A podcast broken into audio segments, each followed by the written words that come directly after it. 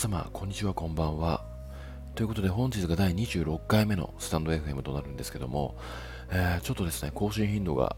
えー、落ちてきちゃったかなっていう感じの空気感が、えー、漂ってきてるんですけども、まあなんかですね、この更新頻度が減ったってなってくると、あの、このちょっと心を入れ替えていかないと、徐々にあのアップしていかなくて、まあなんか今のところ、まあ3日に1回みたいな感じで、あの徐々に徐々に4日に1回、5日に1回みたいな感じで頻度が下がっていくにつれて、最終的にアップしなくていいやっていうあの思考が芽生えてしまうんじゃないのかなということで、あのちょっとですね、更新頻度を、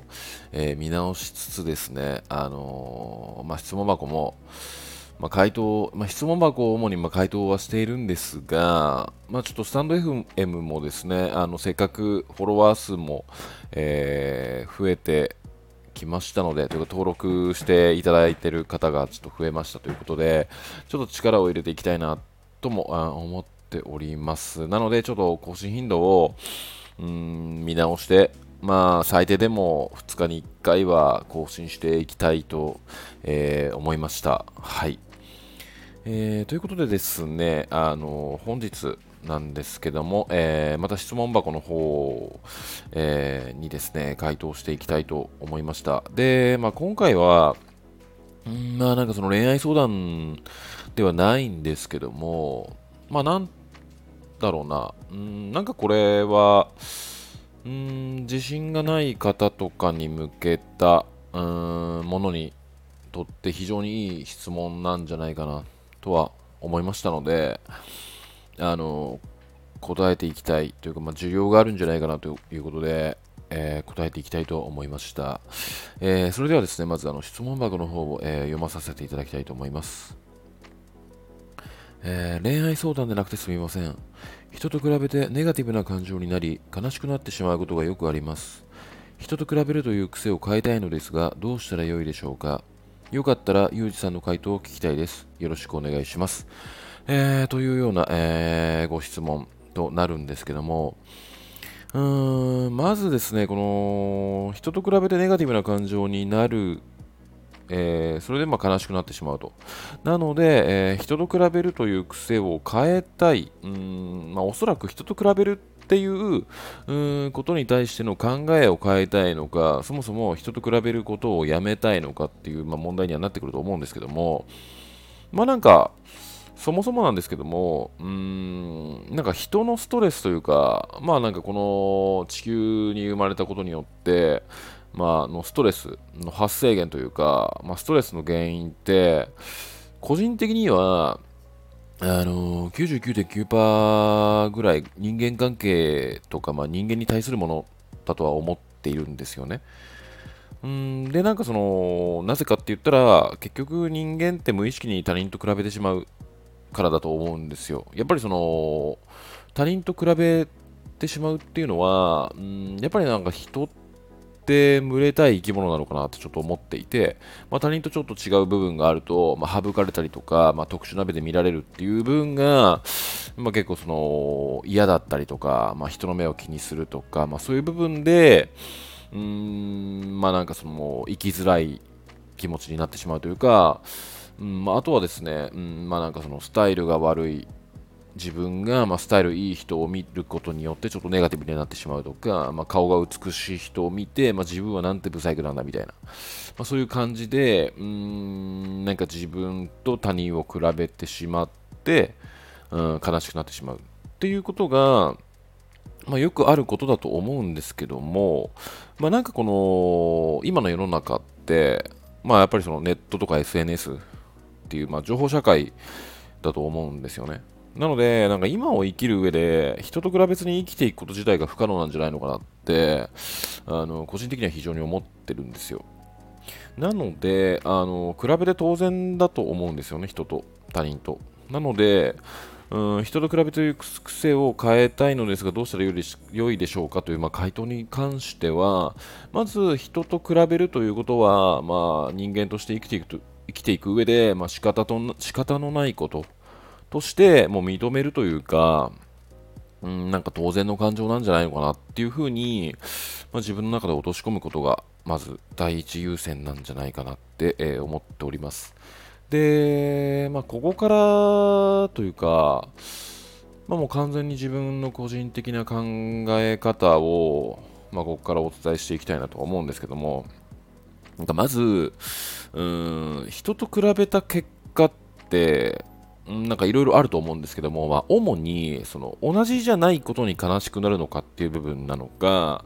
えーと、他人と同じことでつまらない自分だと思うのかっていう部分、まあ、2通りあると思っていて、で、なんかこの、同じじゃないことに悲しくなる人って結構多いと思うんですよね。やっぱ先ほども言った通り、あの、周りと浮くっていうね、ことに対して、まあ、孤独を感じてしまったりとか結構あると思うんですけども、うん、なんか個人的には、うん、なんかその同じじゃないことに悲しくなる、なってしまうっていう思考って結構問題ありなんじゃないのかなって思っていて、うん。やっぱその、人と一緒、まあ大多数に紛れることは安心でもある中で、まあやっぱりその、希少価値っていうのも薄くなっていくんじゃないのかなって個人的には思うんですよね。で、うんまあ、ただ、なんかその平凡に暮らしていきたいとか、なんか周りから特殊な目で見られたくないとか、そういう風に、まあ、生きていくとしたら、もう他人とちょっと違うことに対して悲しくなるっていう部分は、まあ仕方のないことなのかなと思うんですけども、まあなんか僕のフォロワーさんというか、僕のツイートに対して共感してフォローしていただいてる方っていうのは、やっぱりその恋愛の中で、う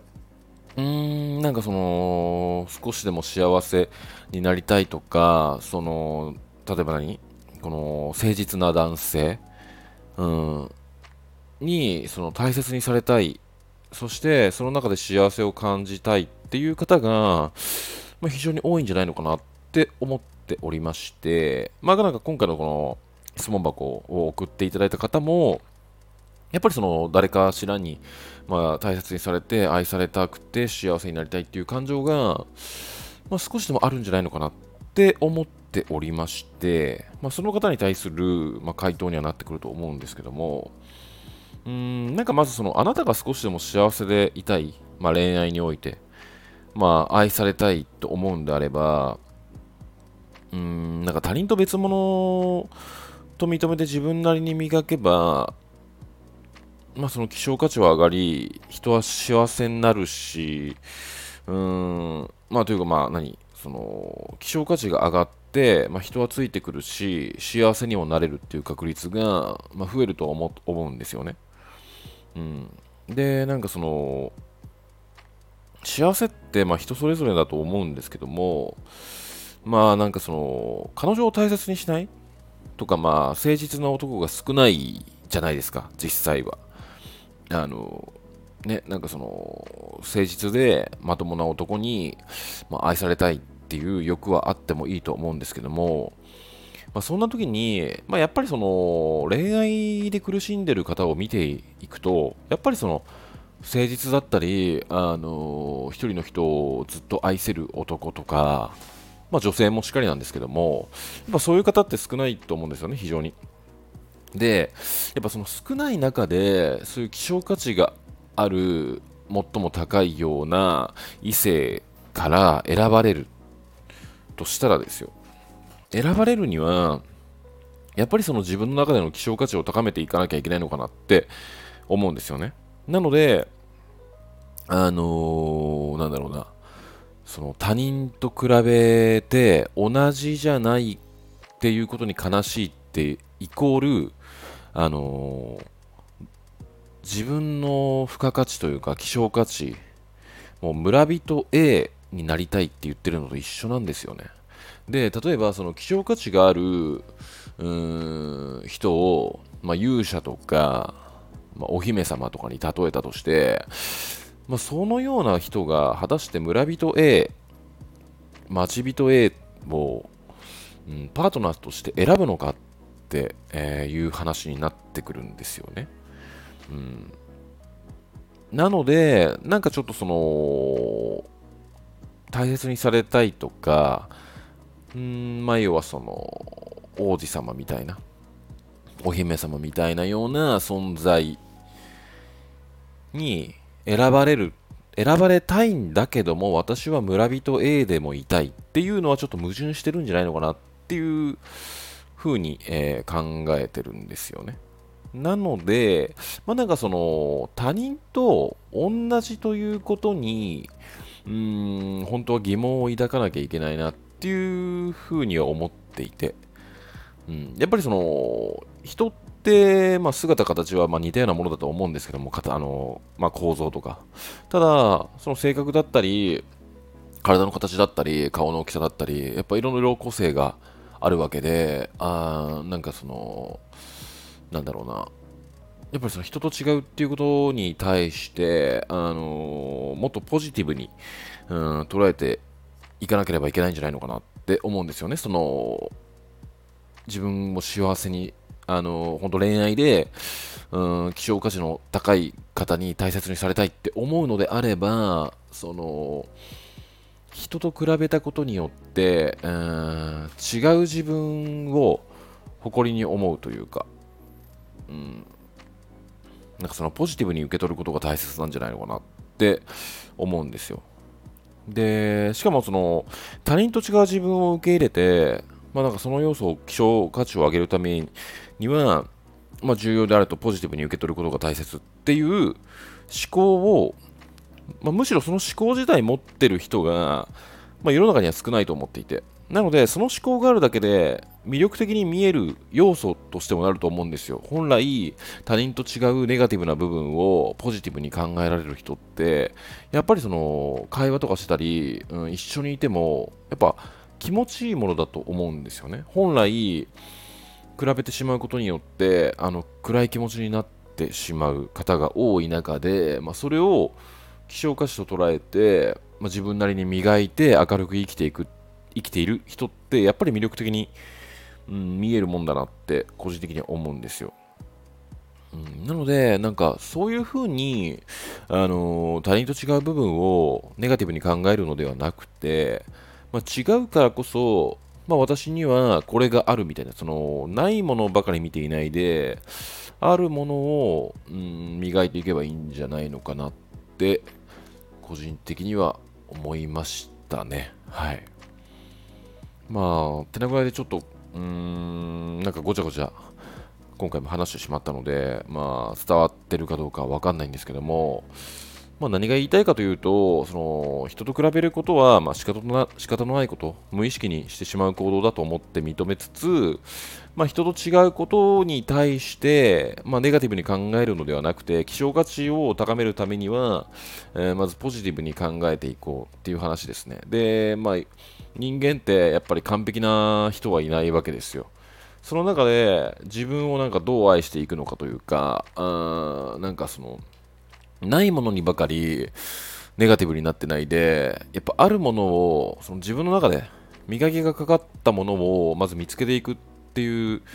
まあ、行動も大切ですし、まあ、それをもうシンプルに磨き上げていって、まあ、希少価値を高めていくことが、まあ、その人生の中での幸せをつかみ取る第一歩なんじゃないのかなって個人的には思っております。なので、えー、まあね、その誠実な男性だったり、大切にしてくれる、彼女を本当に大切にしてくれる、うん、パートナーをに見つけたい、もしくは選ばれたいのであれば、村人 A とかではなくて、あなたが何かしらの希少価値だったり、特別なものを持ってる人間にちゃんとならないと選ばれませんよっていうふうにえー、つなげていきました。はい。でですね、あのまあ、今回その人と比べるっていうことに対しての、まあ、お話をさせて、えー、いただいたんですけども、まあなんかこんな感じでとにかくポジティブに、うん、考えていければいいんじゃないのかなって、えー、思いました。はい。えー、手な具合でですね、えー、今回の、えー、スタイフは、まあ、こんな感じで、えー、終わりにしたいと思います。で、また近々ですね、あの気になる質問箱など、うんまあなんか話していきたい内容など思いつきましたらですね、まあ、なるべく2日に1回もしくは、うん、毎日、えー、投稿していくという、まあ、心がけであの更新していきたいとは思っておりますので、えー、今後ともよろしくお願いします。ということで、えー、今夜も、えご視聴いただきましてありがとうございました。それではまた。